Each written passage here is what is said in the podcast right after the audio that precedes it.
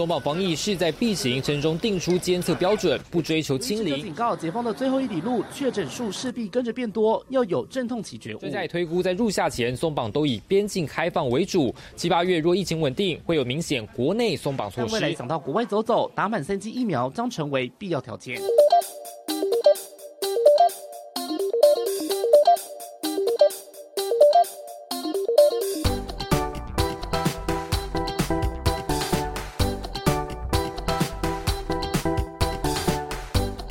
三我子凡，嗨，我是坤庆。好，今天呢要跟大家聊一件大事，真的大事，而且哦，然后我们两个现在就是一个，嗯，怎么讲呢？就是又回归成去年疫情高峰的时候的宅路状态。对，宅路状态，整个完全没有办法进录音室录音。我真的是真心觉得，反正就是呃，因为呢。子凡本人的因素呢，所以没有办法进录音间录音。所以呢，今天我们其实主题是要聊这个清关一号，然后呢是跟中医师来聊聊说这个机转还有这个治疗是如何的，嗯，去对抗这个新冠病毒这样子。但是呢，没有想到说，诶，我突然就是因为是有。接获确诊的消息，以至于呢，这个变成高风险对象。天哪，来说说，请问室友确诊的部分到底是发生了什么事？四月十九号休假那一天，那室友就临时跟我说，他被框列为居家隔离，因为他是确诊者的密切接触者。然后呢，因为但这个部分还不用太过担心嘛，因为毕竟是接触者的接触者嘛，所以呢，就我就觉得还 OK。但是呢，因为他有去验 PCR，就是当天。接货框内的时候就有去验 PCR，所以要等他的报告出来。结果呢，隔天我去上班的时候，我先快筛，然后是阴性嘛，然后所以我就去上班，因为我还不确定说他到底是不是有确诊。等到我去上班过了两个小时，跟我说他确诊了，所以呢，以至于我就马上就是跟主管说：“哎，我是有确诊了，我要先回家。”就变成 说一切就是来的措手不及，这样子，就是嗯。完全的让你猝不及防，就。你突然就变成呃一个可能大家外界眼中的这个高风险的接触对象这样子。那长官听到的当下的反应是什么？其实长官听到当下反应就是好像也是很忙着想要帮我处理这些事情，但就是嗯后面处理的方式是比较困难一点。原因呢，就是因为虽然我当下我自认是一个高风险的接触对象嘛，可是北市卫生局不这么认为啊。重点在这里。所以，我从头到尾都没有被框列为就是居家隔离的对象。就算我跟我室友是同一层的公寓居住，但从头到尾都没有被框列，这样是不是有点小扯呢？我觉得有点小扯。那他们，那他们的就是呃理由是什么？我跟你说，因为后来就是询问的那个理由啊，卫生局是讲说，如果你是同住的家人，就是在同样我现在这样的状况底下，好，我先解释一下我的那个同住的状况，就是我们是三个室友，一个人一个房间，但是我们是共用卫浴，然后共用厨房，然后共用餐厅跟那个客厅，嗯，对，所以我们是有共同使用一些空间的，但是呢，他的他们的认定是讲说。第一个，我们不是密切接触，我们没有双方都脱口罩下面就是超过十五分钟，我们不是那种用餐聚餐的状况下，所以不算是密切接触。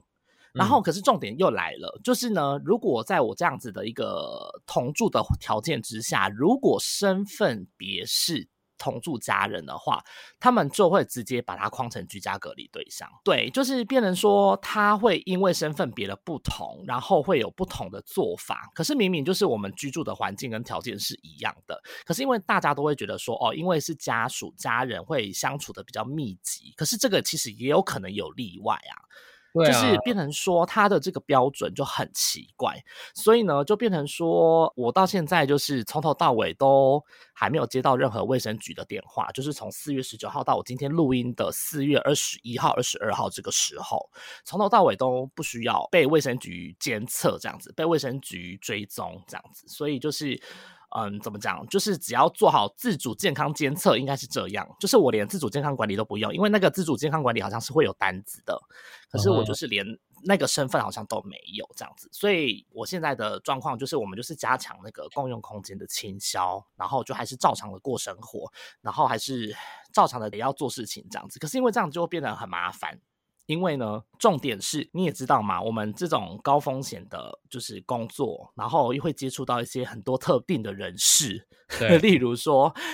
呃，一些卫生局的人啊，一些就是防疫的官员啊，等等等等等等的，就是变成说，我自己也怕，然后呢，公司的同事跟主管们也会怕，所以就变成说这样子就很吊诡。因为我现在不是被狂猎的对象，所以呢，我是合法要照常上班的人，可是呢，公司就会变成说，他会有疑虑和顾虑。啊，你想也知道嘛，就是公司一定会希望你不要来上班，可是呢，他也不会给你所谓的这个工假，或者是说你要就变成说你要用自己的假啦。所以呢，我就是现在自己休了三天的特休，这样觉得这个好像是大家普遍都会遇到的一个状况。等一下，等一下，你还要用自己的特休？我用了三天自己的特休，因为因为主，可是我跟你说就没办法，因为就是我先这样讲好了，因为防疫假跟防疫照顾假其实是无薪假，所以你不能就是你这三天你又没没领薪水吧，然后因为我又没有领到居格单，我也没有办法理赔啊，所以就变成说我这样子的话，那我是不是至少我如果休自己的年假，我还有就是有薪假可以请，权益之下只能这样子啊，要不然的话就是要请半薪的病假。就是我变成说，我就请三天病假，那要扣一点五天的薪水，这样。现阶段的方式只有这样啊，因为我有一个名义休假，好有就是防疫假，可是因为防疫假它是无薪呐。嗯哼，对啊，那如果你要休那种无薪，你要休那种无薪假的话，就代表说你要拿到居格单，你才能去申请那个防疫补偿嘛。然后申请防疫补偿的话，就代表说你要跟公司请无薪假，你才能去申请防疫补偿。可是因为我没有拿到居格单，所以我也没有办法申请防疫补偿，那我就没有办法放那个无薪假，这样就没合啊，你懂吗？就是这样的话，我我自己自身的那个薪水就会受到影响。所以这个我觉得好像是大家可能普遍也会遇到的问题。总结一句来说，就是事情你要真正遇到的时候，你才会知道要怎么办。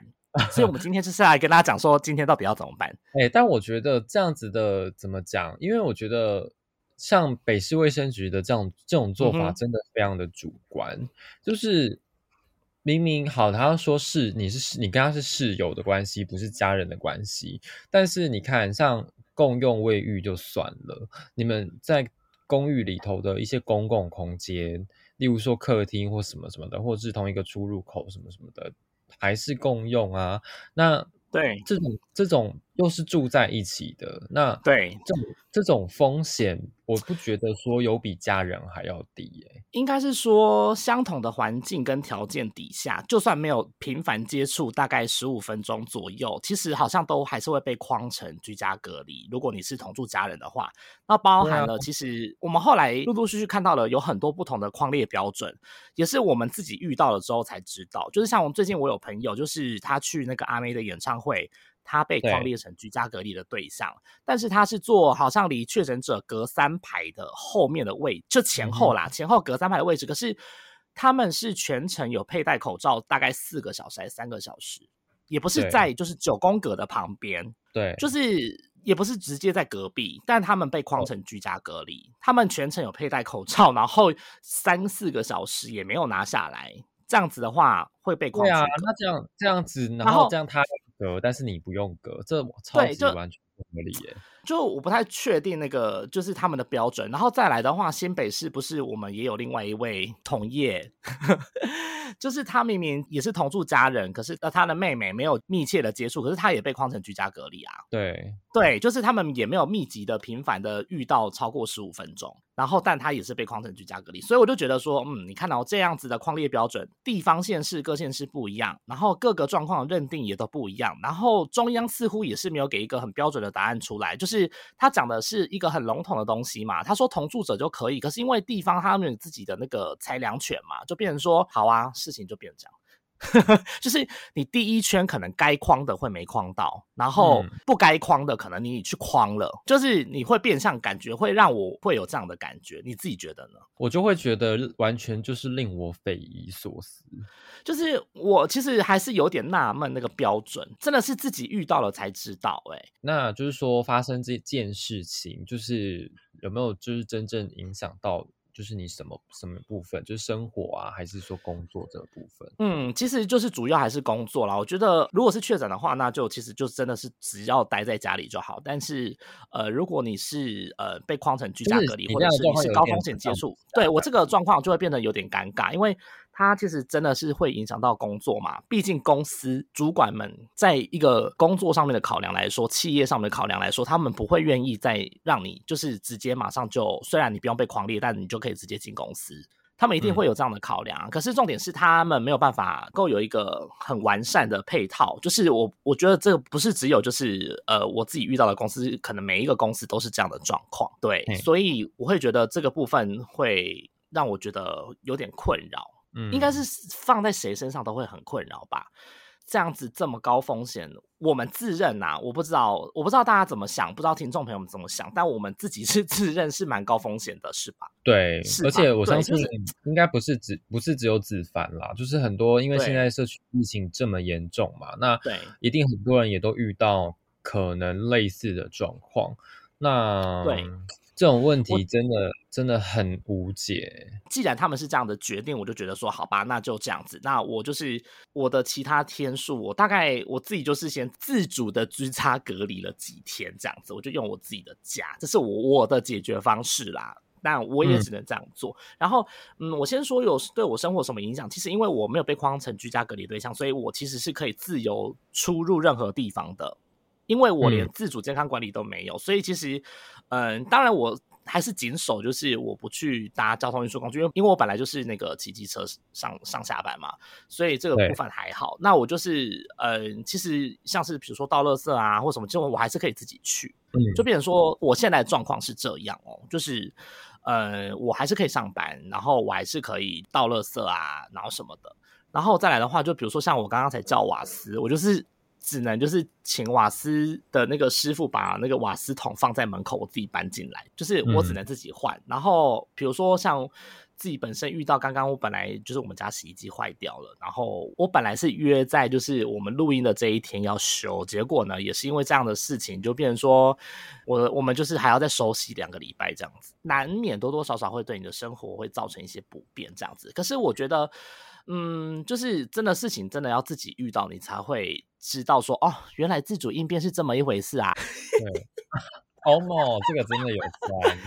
我我要表达的意思是说啦，有些事情是因为现在真的是太多确诊者或太多隔离框列的接触者了，所以。真的是，大家没有办法救你，你是只能自己救自己，就是你就是真的是只能遇到了，然后自己处理哎，因为他们卫生局、卫生单位现在关怀中心什么的都在一个负荷能量达到非常非常庞大的那种紧绷的那种边缘的一个状态底下，你很多事情你真的只能靠自己，你只能。先有自己的认知，还有你吸收的这些资讯，然后确定说你应该要怎么做，就是你应该要自己有应变的能力。这件事情，我觉得啊，我终于体会到了，就是阿中部长讲的这个部分这样子。所以，我们其实今天也是想要在一刚开始的时候，好好跟大家讲聊聊，说，哎，我如果遇到这样的事情的话，我应该要怎么做？这样子。对，而且我我觉得不止子凡啦，因为像我我我们同事某一天，然后突然自己做快筛。然后就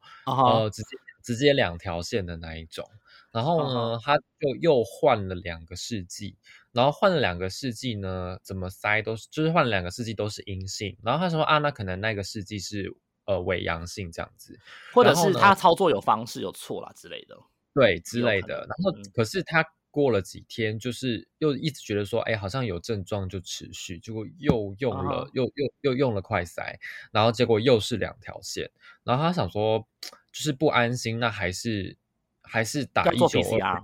打一九二二，然后做防疫检测去医院做那个 PCR 好了，结果一九二二完全打不进去。一直一九二二进线完全没办法这样子啊哈，对，就是完全都在盲线。然后呢，他就只好就是自己骑车，然后到那个就是他附近的医院，然后去做 PCR 这样子。然后后来应该好像也听到很多类似的状况，就是一九二怎么打都打不进去啊？那我到底可不可以自己去？如果快筛阳性的话，我到底可不可以自己去呃急诊室做筛检，还是说我可以请家人载我去，或者是说我可以自己去，或者是说其实我就住在医院旁边，那我可不可以自己去？就后来很多这样子的疑问，衍生很多这样的问题，这样子。哦，对，然后又刚好碰到那个小朋友的事情嘛，对不对？对啊，两岁童的那个重症死亡的部分，这样子，你就会才发现说，哎，说好的超前部署在哪里呢？但是，但是我觉得，我觉得指挥中心他们可能也压力很大，因为毕竟真的就像刚刚说的，很多事情真的你要遇到或是执行了，你才知道说问题出在哪。对。我真的觉得很多事情是这样，但其实这一集的一刚开始，其实我们只是想要分享说，就万一如果你有遇到的这样的状况的话，你应该要做什么样的处理？其实基本上一刚开始就是，嗯，如果你现在发现说你是那个居格的对象的接触者的时候呢，第一件事情你可以先做快筛。就是先确认一下你跟他的接触的状况。那因为现在目前就是接触者的接触者，除非对方是阳性，你才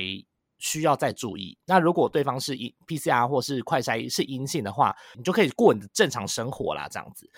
就是现在以目前的状况来讲，就是你要注意的状况是。你身边有确诊者，然后你跟他有密切接触，这样子的事情才是你现在应该要去注意的。那如果你真的有遇到这样的状况的话，简单来说，第一件事情你就先做快筛。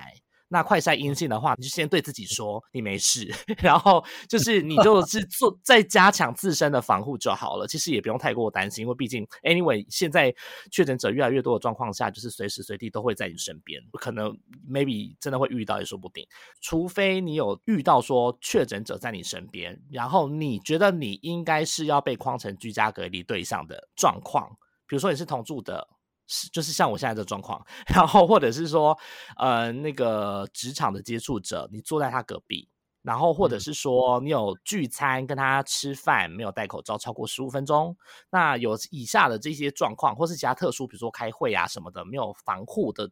情况底下的话呢，那这个部分你自认你有必要的话，因为现在真的大家太忙了，你。要自己打电话去各县市的关怀中心里面去跟他讲这件事情，他可能才会把你框列为居家隔离对象。现在目前以现在目前的状况来讲是这样。然后呢，再来的话，其实第一时间你一定要跟你的公司告知现在你的状况如何，让他们自己去评估说公司要如何去做处理。这件事情也蛮重要的。对我只是想要强调这几件事，这样。对，那就希望大家就是真的平安度过这一次的疫情。天哪，我们今天好沉重哦。可是我觉得我们今天讲的资讯应该是蛮受用的吧？对，但是还是要插播一下，就是我们今天你插播的来宾是那个 周中汉中医师，然后他要来跟我们聊一下新冠一号这样。因为子凡遇到这样子的突发状况，所以呃，在。疫情追击的部分呢，就由昆庆本人来披上本人来，我要笑死！披上战袍来，好好的跟周医师聊一下新冠一号这样子。那大家这几天应该都有看到，我们在那个官方的 IG 的线动呢，都有发布一些，就是哎，大家好奇到底子凡发生了什么事的一些线动。对，那对那。说明一下一起五四三就是遇到的一个状况，那是要进入一起追击了吗？你还有要跟大家分享的吗？就是你的心声啊，我来跟大家分享好了。就是我今天刚去打了第三季的那个疫苗，然后呢，怎么了？会是啊，被迫也 被迫吗？被迫会不会说被迫会不会被骂？有可能是哎，有事没事规定什么健身房要打第三剂啊？我真的，而且我。而且我打，因为我第三季就打高端，然后呢，我打完到现在，我的手臂痛到不行。哈，你打高端居然有副作用，就是有，我都没有哎，都没有任何的感觉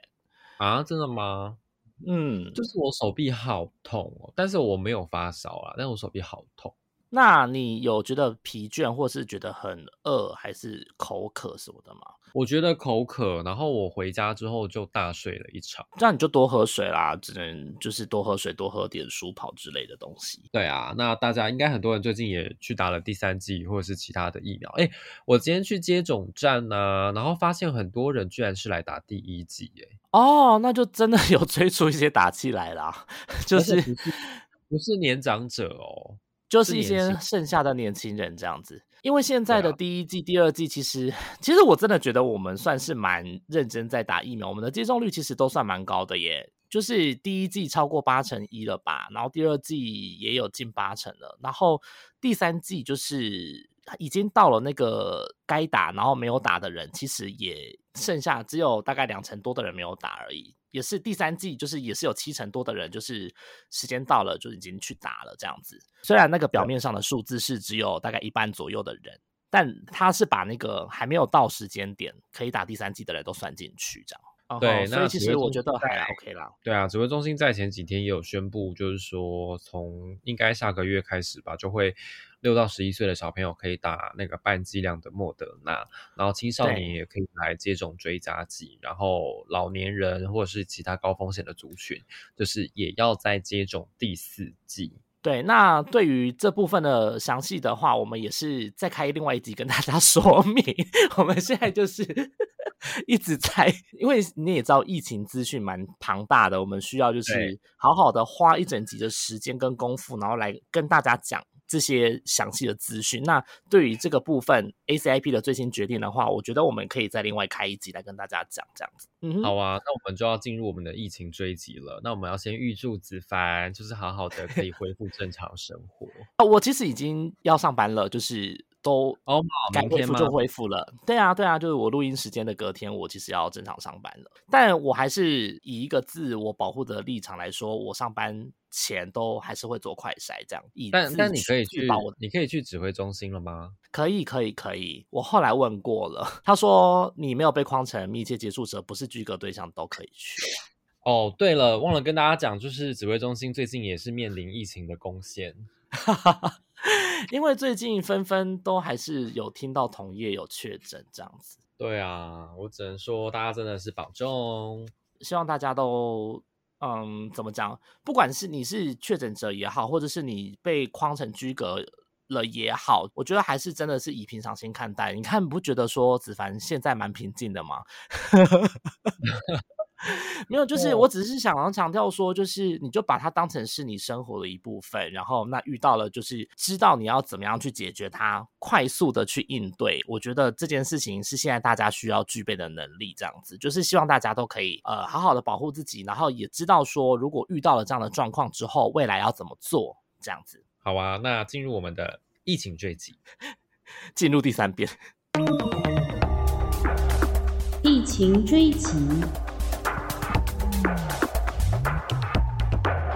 那我们就直接进到那个疫情追击的部分。好，这一趴呢是没有子凡的，因为呢有聊到，就是说，哎，因为他室友的部分呢可能有确诊的关系，所以他现在没有办法来接触人群哦。所以这个部分呢，我们真的要请周医师号来聊一下现最近这个疫情的部分呢。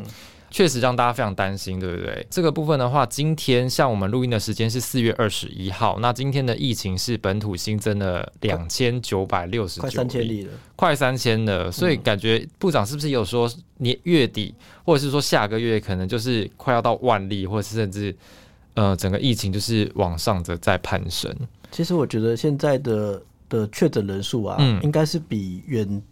远远远应该是要低估了。因为其实很多人没有去验，也就是说，因为现在的氛围就是大家很怕被框列，那一被狂裂了以后，然后就影响到可能是不止自己，然后家庭或者是工作的伙伴，所以大家会有一个比较有侥幸的心态，是就算有一些感冒症状或者是有一些症状，可是他因为没有去做一个快筛或者是做一个呃 PCR 的一个检测，嗯，所以其实他并不了解说他是不是有确诊的一个情况在，所以今天说，诶有。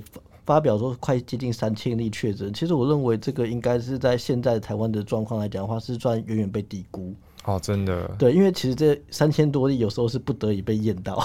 也就是说很多就是可能被框列，对，很多被框列，然后才被验到。可是你看现在很多。大家在外面其实呃吃饭的话还是照样吃饭，那外面的人稍微少了一点，但是也跟去年的五六月那时候相比，大家的活动的状况还是很频繁，然后班也是照上。嗯，其实以现在欧米孔这样子的一个感染速度来看的话，其实相对于之前的 Delta 这类型的一个病毒，它的感染速度。是更快的。而且现在还买不到快筛，对不对？很多人买不到快筛，想说算了，我不要筛。这这看我我的观察是，如果有买防疫险的人，大家都很想要买快筛，赶快筛到这样子。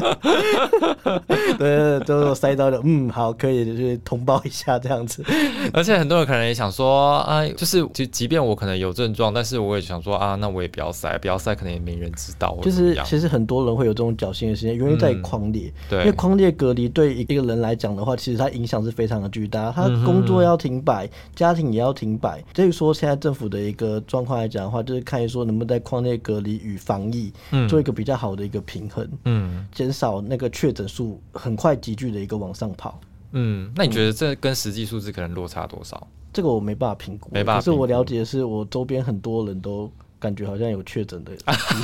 这是心理作用吧？对啊，一般这个时候刚好是春天，是春天的时候特别容易有呼吸道疾病的一个一个问题。嗯，像比如很多人有过敏的一个族群，然后有一些支气管的族群，嗯，他现在他咳嗽，不知道到底是他是被感染还是他本身有过敏。嗯，那但我希望都大家都是过敏造成的一个支气管的敏感啊。最近诊所有出现很多这样子的病患吗？其实一直都有啊，陆陆续续都有。其实从前年、去年到现在，嗯。很多人都是有呼吸道跟支气管的一个过敏，在我们的中医诊所看诊。嗯，但是其实我们的一个症状来讲，非常的像，譬如说这种病毒的肺炎病毒的一个感染，嗯，它的一个症状其实非常的一个多元。嗯，像有些人很多他的症状来自于肠胃道跟你的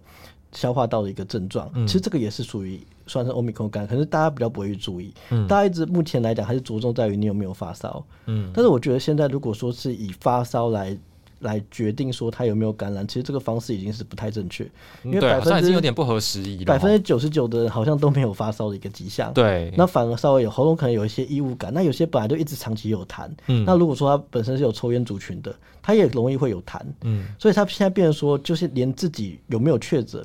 老实说，都很难去断定。嗯，如果你没有去医院或者是 PCR 的部分，那你刚刚说有小师，就是有时候我们看新闻会有一些中重症。嗯，其实有些中重症的一个部分来讲的话，像我以前的我认知是感冒有可能会变成中重症。对对，那流感更有可能嘛？那个以前我们都有。在我们以前在看诊的时候，常会发生这样的状况，有可能是因为感冒而变成导致肺炎。嗯，那其实这个不这种症状来讲话，其实层出不穷。那为什么大家会比较现在会比较 care 这样的状况，来自于说，呃，因为欧米孔的一个一个病毒的一个关系。嗯，那其实我们在以前看诊到现在，其实这样子的一个病例。其实层出不穷啊，嗯，就像之前前前阵子有很不幸的两岁的小朋友过世，是，那他是一个脑炎的一个问题。那其实以前病毒也会造成脑炎，不管是流感病毒，或者是感冒病毒，或者是甚至有可能是所谓的像那种肠胃型的病毒，都有可能会产生脑炎，不只是。一个欧米孔会造成这样的一个问题，可是会造成一个社会很大的一个回响，是它是第一例，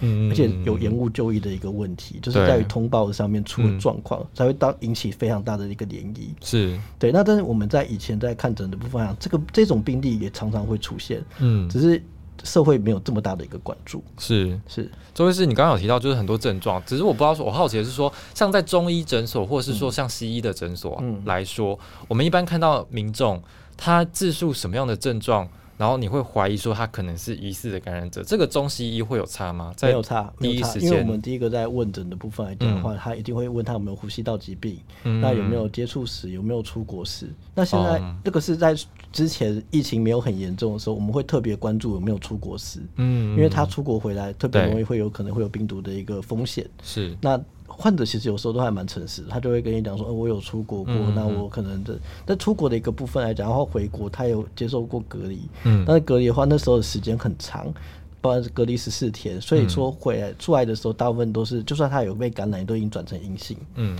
那所以我们诊所那时候就会看到很多的，呃，像譬如说有一些后遗症，像我看了很多就是。嗅觉、味觉异常，嗯，然后在我们诊所做头皮针或者是耳针的针灸，其实嗅觉跟味觉的异常会慢慢改善。哦，对，嗯嗯嗯，那个是着重着重在后遗症。可是现在的状况不一样，现在的状况来讲，来自于说现在是整个社会的一个大规模的一个感染。对，这种大规模的感染，它会出现的一个症状，百分之九十九都是轻症跟无症状，也就是说大家是不自觉的，所以才会让确诊人数急剧的上升。嗯嗯，那这个其实是有好有坏。嗯，因为其实如果说是轻症是无症状的感染，在我们社会社会蔓延开来的话，其实对于病毒共存的一个机会是比较可行的。嗯，因为假设如果说一直属于清零的一个状况来讲的话，其实我们要清到何时，我也搞不清楚。对啊，然后一直防疫，已经防疫了接近快三年。嗯，那这样子一个部分来讲，国外一直不断的开放，一直不断的有交流，可是台湾却一直着重在于清零，这样的一个方向绝对是不正确的。因为其实我们必须要还是要跟国际接轨。对啊，这样在于说我们现在进来我们的一个病毒的一个广泛流行率，就是要医疗的那个像负荷可以能够承受住在这个这个重量。嗯，我认为是比较重要的。嗯嗯，周医师现在那个之前大家讨论说，哎，新冠一号，新冠一号，真的有最近有比较多。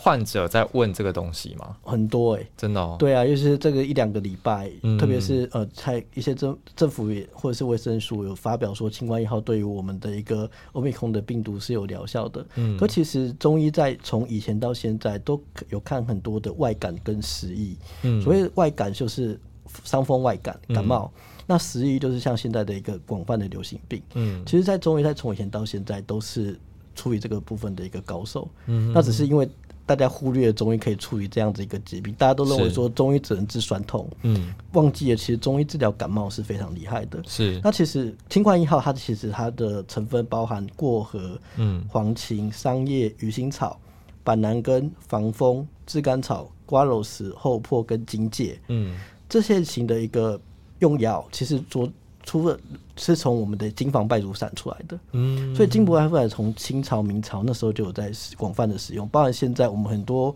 过敏性的疾病或者是一些像支气管疾病，我们常常会使用金防败毒散治疗。嗯，那其实很多我们中医里面的用药来讲，大部分都是所谓的风药，嗯，跟是祛痰的用药，嗯，那清肺热用药，那其实里面有不妨在西医的一个病理学来讲的话，它也可以有抗病毒。跟消炎的功效，嗯，所以对我们的一个肺部的一个发炎的一个状况，可以有效的缓解。嗯，我记得看好像那时候疫情可能一两年前，那时候疫情刚开始的时候，可能中国都还很严重的时候，好像有看到很多讯息，就是想说，哎，他们在抢那个什么板蓝根呐？对，还是板蓝根那时候是 SARS 的时候，让它一炮而红，然后到最后板蓝根跟金银花它的药价就居高不下。哦，对，那板蓝根其实它着重在于肺部的一个消肿跟散瘀。嗯嗯，它板蓝根的这个其实它是清热解毒的用药，所以它其实单吃一种也可以嘛，就不用说像清冠一号这样可能。其实中药很少只用单一个单方，因为所有中药的一个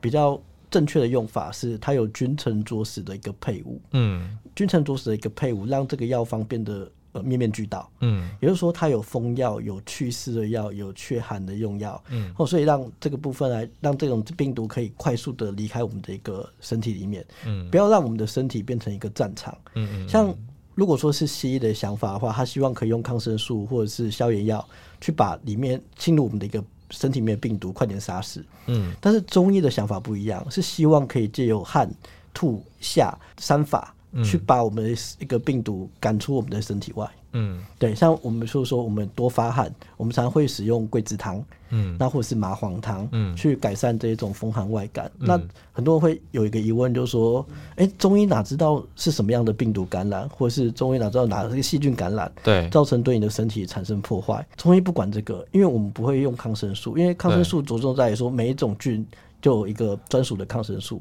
嗯，可是中医的想法是，我不希望我的身体变成战场，嗯。第二个就提高我们的身体一个免疫机能，让我们的一个身体的细菌或病毒可以快速的离开我们的一个身体，嗯。所以着重在于身体机能的调节，所以我们会希望说可以用一些发汗的用药，像我刚刚讲的一些荆芥。防风，它这个就是所谓的那种类似发汗的一些用药，但是又不会增强我们的交感神经。嗯，如果说你用桂枝跟麻黄，有些有心血管疾病或者是胸心肺容易有循环不佳的人，容易会有胸闷的问题。嗯，所以它把它改成金方败毒散的一个功效。哦，那其实，在中医在治疗这种外感风寒或是外感食疫的一些疾病，嗯，其实不光光只是清冠一号，清冠一号只是一个成方，是，但大部分我想，大部分专业的中医师他会以。清冠一号为基底，再做一些加减，哦，就会看每个人的症状不一样去调嘛，对不对？对，因为有时候他的痰比较多，那这时候可能桔梗跟杏仁就要放多一点，嗯，可能他有肠胃消化不良的症状，所以陈皮跟山楂就要多一点，哦，所以我们在这样的一个基础方里面会酌量的一个加减，嗯，但清冠一号它就是现在把它做成一个成方，嗯，其实在中国大陆它有很多中药的成方，嗯，只是在。台湾它并没有这种习惯，是。中国大陆可能还有什么冠心一号方啊，什么清心一号方啊，着重在于心血管的一个治疗，嗯，它这个都是所谓的一个中药西药化，嗯，那中药西药化在我们的一个整个社会的氛围是好还是不好？其实我认为是好的，因为它有一个标准的作业流程，可以让民众更明显明确的知道说，呃，这样子的中药是对这样子的症状是有效的，嗯，但是往往很多人怕会有一个问题就是滥用。对，像譬如说清冠一号，它我们认知是有症状的时候才用，嗯，但是往往现在有可能是没症状你也当当做保养，嗯，那这时候我们就会觉得说，目前来讲的话，其实不建议说没有任何症状你就服用清冠一号。哦，对，它必须要有一些症状，因为毕竟你本身来讲的话，你是一个呃带源。那新冠一号能不能把带源阳性变阴性？我认为是可以的，因为它其实着重在于把我们的一个病毒赶出我们的一个身体外。对，那如果说是这样的一个氛围来讲的话，你多少会有一些症状。那这时候我会建议说，先咨询一下你的专业的医师，再给予用药的意见。所以，他如果真的是想要用来预防的话，其实还是 OK，只是说不建议这样嘛？哎，不是，如果是来预防的话，我认为药方要稍微改一下。也就是说，它比较不适合用新冠一号用来预防。嗯，你可能用新冠，像譬如说那个进冠方，它的剂量和它的一个药量比较不会那么的高。嗯，其实中医有两种用药，也就是说你要拿来治疗还是拿来保养。嗯，如果是拿来保养，你的剂量会比较低；如果是拿来治疗，你的整个中药的剂量会变拉高很多。哦，也就是说，中医的不传之秘在于剂量。也就是说，剂量低，它可能就会变成所谓的预防的用药。嗯，那剂量高，它就会变成治疗的用药。哦，嗯，但很多是不是现在来询问的，但其实都不知道这是什么，对不对？其实他会有一个 一个一个问一个他想法，就是我先备着。哦，那如果真的有什么症状，或者是把药囤在我们家里，那有需要的话，我们就是直接一包一包。就拿出来吃这样子，可是他可它是可以这样放的吗？其实是可以的，因为其实只要是科学中药，保持干燥，可以居当为居家的一个常备用药。像有就像有些人会在家里准备退烧药、感冒药、普拿疼或是雀痰。嗯，因为其实，在西医的一个用药来讲的话，它的新冠肺炎这个东西的话，其实也是着重在这几个方式。嗯，那就是一定要退烧嘛，因为就是不要让那个发烧太过于剧烈这样子。但是现在你们如果真的民众真的需要的话，你们会给吗？就是会真的给他们。如果说因为以现在的氛围来讲的话，其实是会给的。因为其实也像很多诊所已经开始不太希望说有呼吸道疾病的患者进入诊所，哦，原因在于狂烈的问题。就像我们碰到一个确诊的问题，那你卫生署把我们要框列起来，或者卫生局要框列起来，那变成说我们的看诊就会。被打断，嗯，所以像有些我们如果说我们就会产生一个一个视讯看诊的一个机制，嗯嗯，也就是说我们不用是直接面对面接触患者，或者是我们直接在。诊所外面比较通风的地方去看患者，哦，这样是比较合适的。这个就是牵扯到框列的问题啊。对，那其实中医有没有那么怕？其实我真的没有那么怕呢。对，因为我们常常在治疗这种外感的一个疾病来，是也是从以前到现在都是很常碰到的。是，对，就像我们的另外一个主持人子凡一样，好，差点被框裂，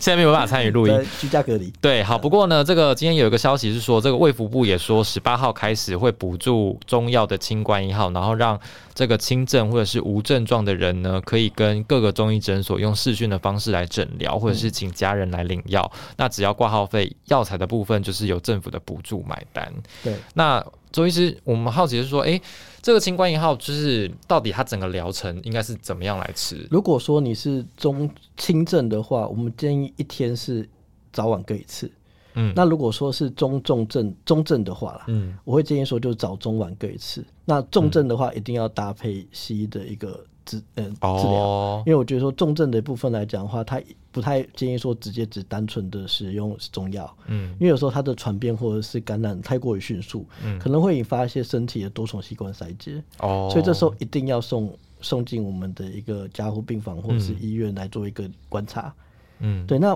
新冠一号，我认为着重在于无症状或轻症是合理的，嗯，因为我们希望说可以把降载我们现在的我们的一个医疗的一个氛围，嗯，不要让我们的医院的负担面临的一个比较大的一个压迫性。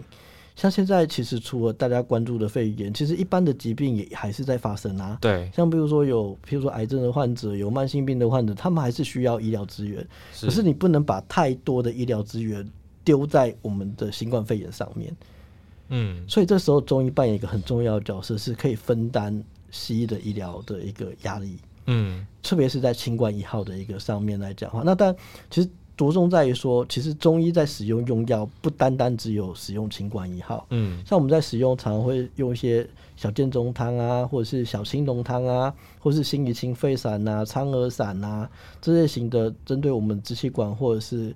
呃发有发炎的一个疾病的一个问题。其实我们的变方是非常的多哦，那只是大家只知道清冠一号这个用药而已，所以它可以清冠一号搭配其他的中药，就是理论上如果是中医师在看诊的话，一定是这样子做，很少只搭配清冠一号。嗯，那如果说是公费的清冠一号，政府就希望说中医诊所可以借由师军看的提供清冠一号，然后由医师来做决定。嗯，那这时候我们就会提供新冠一号的一个基础方，因为毕竟没有看到患者的整个。真正的身体的状况，嗯我们直接借由视讯看诊，所以我们就拟定了一个清冠一号的一个基础方，嗯来这样的话比较可以比较明确的可以正中目标。那以现在的实际的案治疗的案例，他们大概都吃了，例如说花了多久的时间？其实我们都是吃一到两个疗程，其实症状都会慢慢改善。嗯，像譬如说一个疗程是五天，两个疗程是十天。嗯，对，那一个疗程的话，我们就是早中晚各一次吃五天，那通常都会。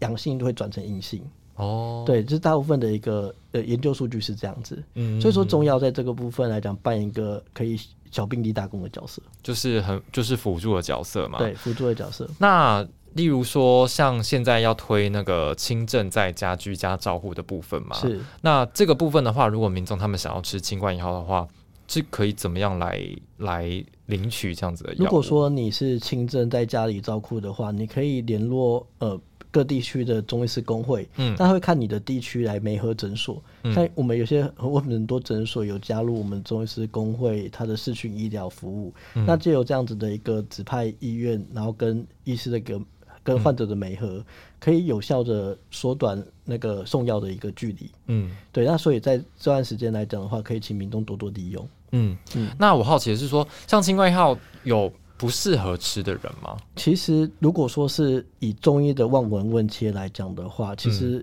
我们一定要有风寒外感，我们才可以使用。那如果说是有风热的一个部分，就是也就是说它的属于高烧的，我们会酌加石膏哦，跟黄芩这类型更消炎，然后更降体热的用药。嗯，但是因为我们现在目前来讲的话，清冠一号它把它做成一个成方，对，其实如果说以中医的一个基础立论点来讲的话，其实这样子是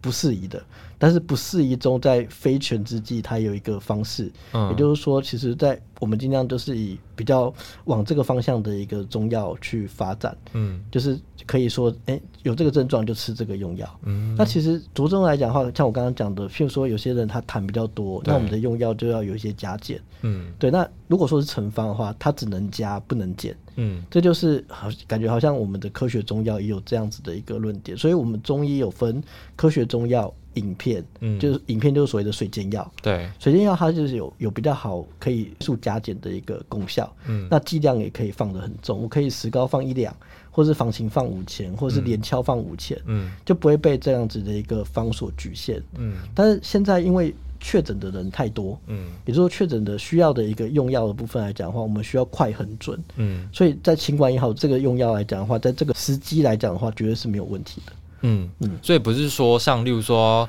可能有一些西药它是不适合，例如说小朋友吃，或者是说不适合洗肾或是孕妇吃，没有这样子的限制。没有没有，像譬如说有阿司匹林，它不太适合这个小朋友吃，因为它怕会变成雷诺氏症。嗯，那中药其实它有个好处就是它温和，嗯，而且它其实对于身体的一个伤害，其实基本上是没有什么太大的副作用。嗯，它唯一的副作用可能就是没效。哦，对，就是没效。所以说，其实，在中药的一个使用上来讲的话，它其实是非常温和，而可以可以降，也可以大大降低身体的不适感。嗯嗯像很多人他有肠胃的症状，他有一些。支气管的一个症状，其实可以借由我们的一个中药的一个调整，让这样子的一个症状慢慢的缓解。这样子，嗯，好像之前听说有看新闻报道，还是说不知道是中医师工会讲的，还是怎么样？好像很多国外的也非常看好我们的新冠一号，然后想要跟我们购买，是不是？是我们其实台湾的制药工业非常的发达，嗯特别是我们台湾的药厂都是属于 GMP 药厂，嗯，所有用药的来源都有经过合格的检验，还有。还有就农药残留的一个检验。嗯，所以我们在用药来，我们的科学中药在国际是富享有名气，而且科学中药只有台湾才有，这是很很很很吊诡的。其实科学中药大陆是没有这个东西的，哦，只有台湾跟日本有。那日本他们把也把它做成一个成方，像比如说日本，它会哎富人药，它可能就用加味逍遥散。嗯，那如果是过敏药，它就用小青龙汤。嗯，那肠胃药就用藿香正气散。就大家有去日本药妆店看过，就有说哎，好像就每一个用药的一个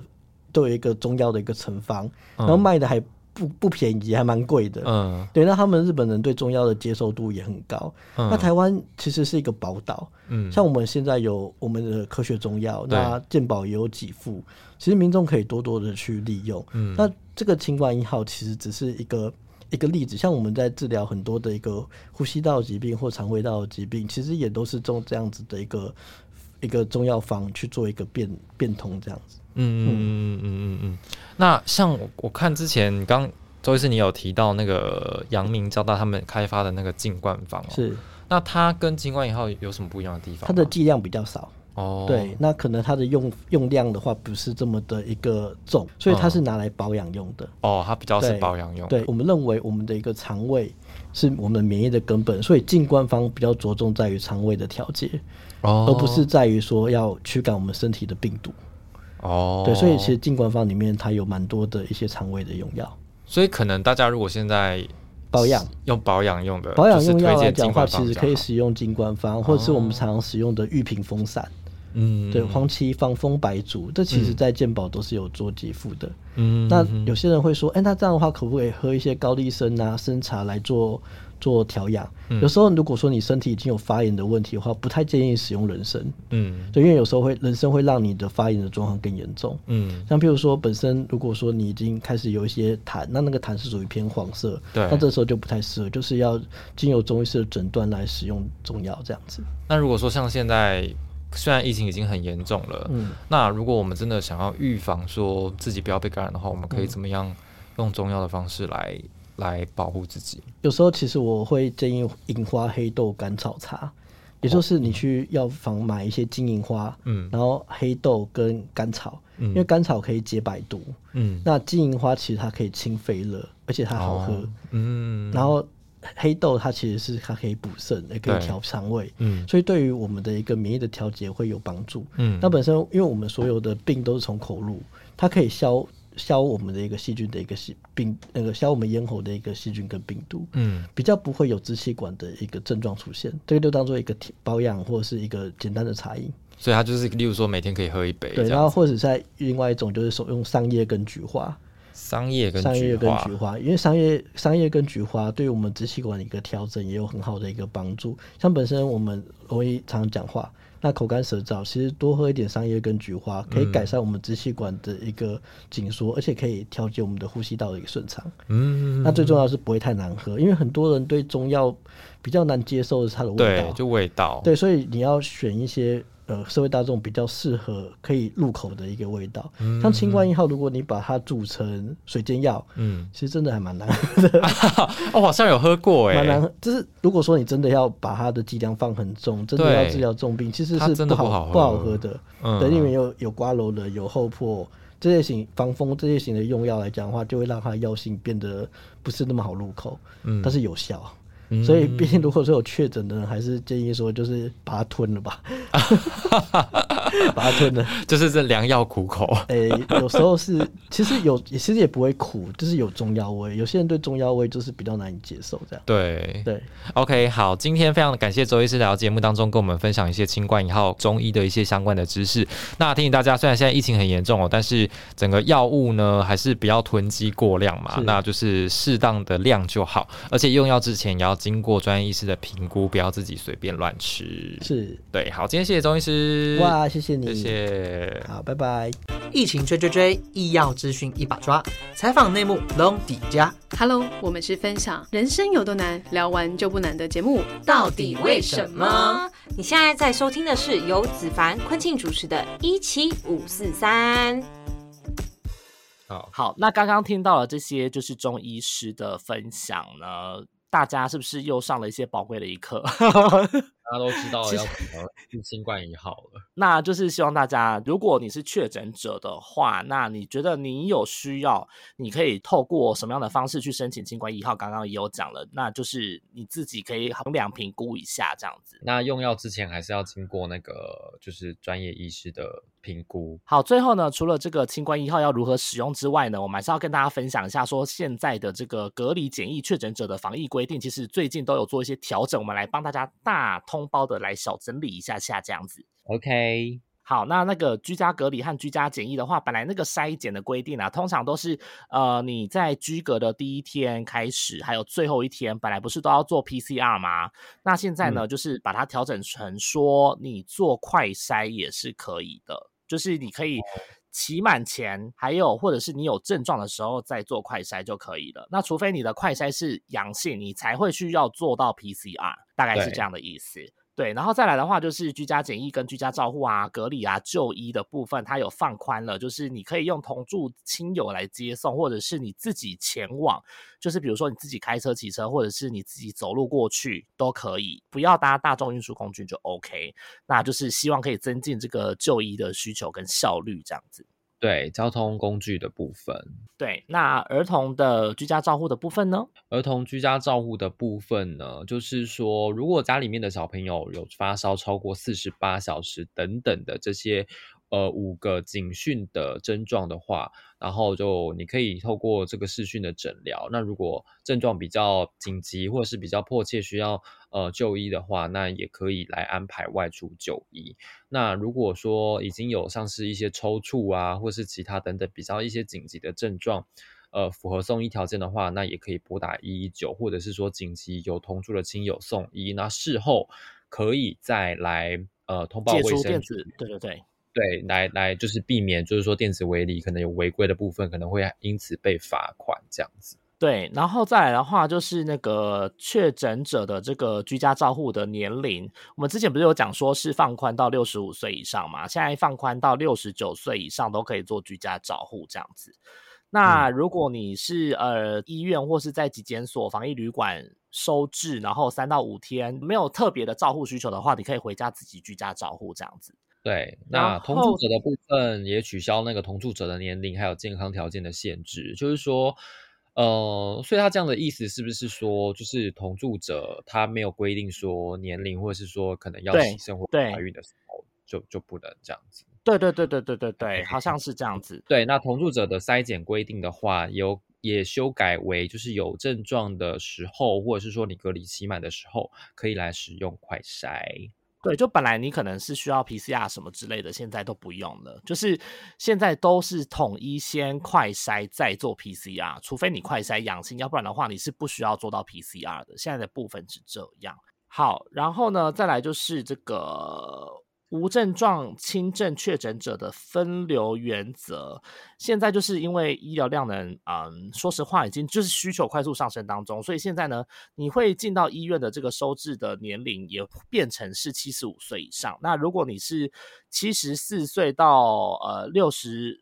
九岁的话呢，七十岁到七十四岁啦，讲什么？就是你是七十岁到七十四岁这个部分，就是会住在集中检疫所或是防疫旅馆这样子，他会再做一个分流这样。对，然后还有就是你出生小于三个月确诊发烧，或者是三到十二个月的小婴儿确诊。高烧超过三十九度，那也会直接收在医院。对，基本上就是长者跟就是小小孩啦，这样子。对对，那无症状跟轻症确诊者的解隔离条件呢？那第一个条件是说，你距离发病或者是你裁剪的日期第四天内，那追踪两次快筛或者是 PCR 都是阴性。或者是说，就是 CT 值大于等于三十，那或者是说第五到第九天内呢，追踪一次快筛或者是 PCR 阴性，然后 CT 值大于等于三十，然后达到第十天的时候，呃，无需裁剪这个部分，那这个结隔离的条件大家可以参考。那快筛的话，就是由医师人员来执行。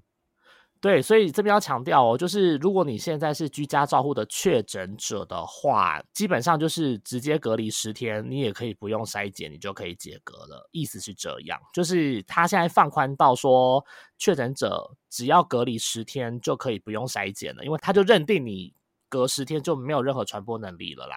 基本上是这样来判定。所以就是，如果你是居家照护的话，你只要隔离十天后，你就是自由身。我觉得就算解隔没有裁剪，大家还是。呃，不要说，哎，好像就没事了，这样子，就是还是要把自己的防疫啊，自主健康管理还是要做好。嗯哼，对啊，对，自主健康管理还是要做好，因为你没有做好的话，还是会有罚则的。对，好，那以上就是这样子喽，希望大家都能注意。那我们主要上架在 First Story，如果你想要听更多节目的话呢，我们在 Apple、Google、KKBox Spotify。还有 s o n On 以及 Mr. Box 都可以收听。对，然后记得到我们的 Apple Podcast 的页面去帮我们留下五颗星的评论，然后呢，到我们的粉丝专业 IG、脸书去帮我们留言、按赞，还有分享，谢谢大家。好哦，拜拜。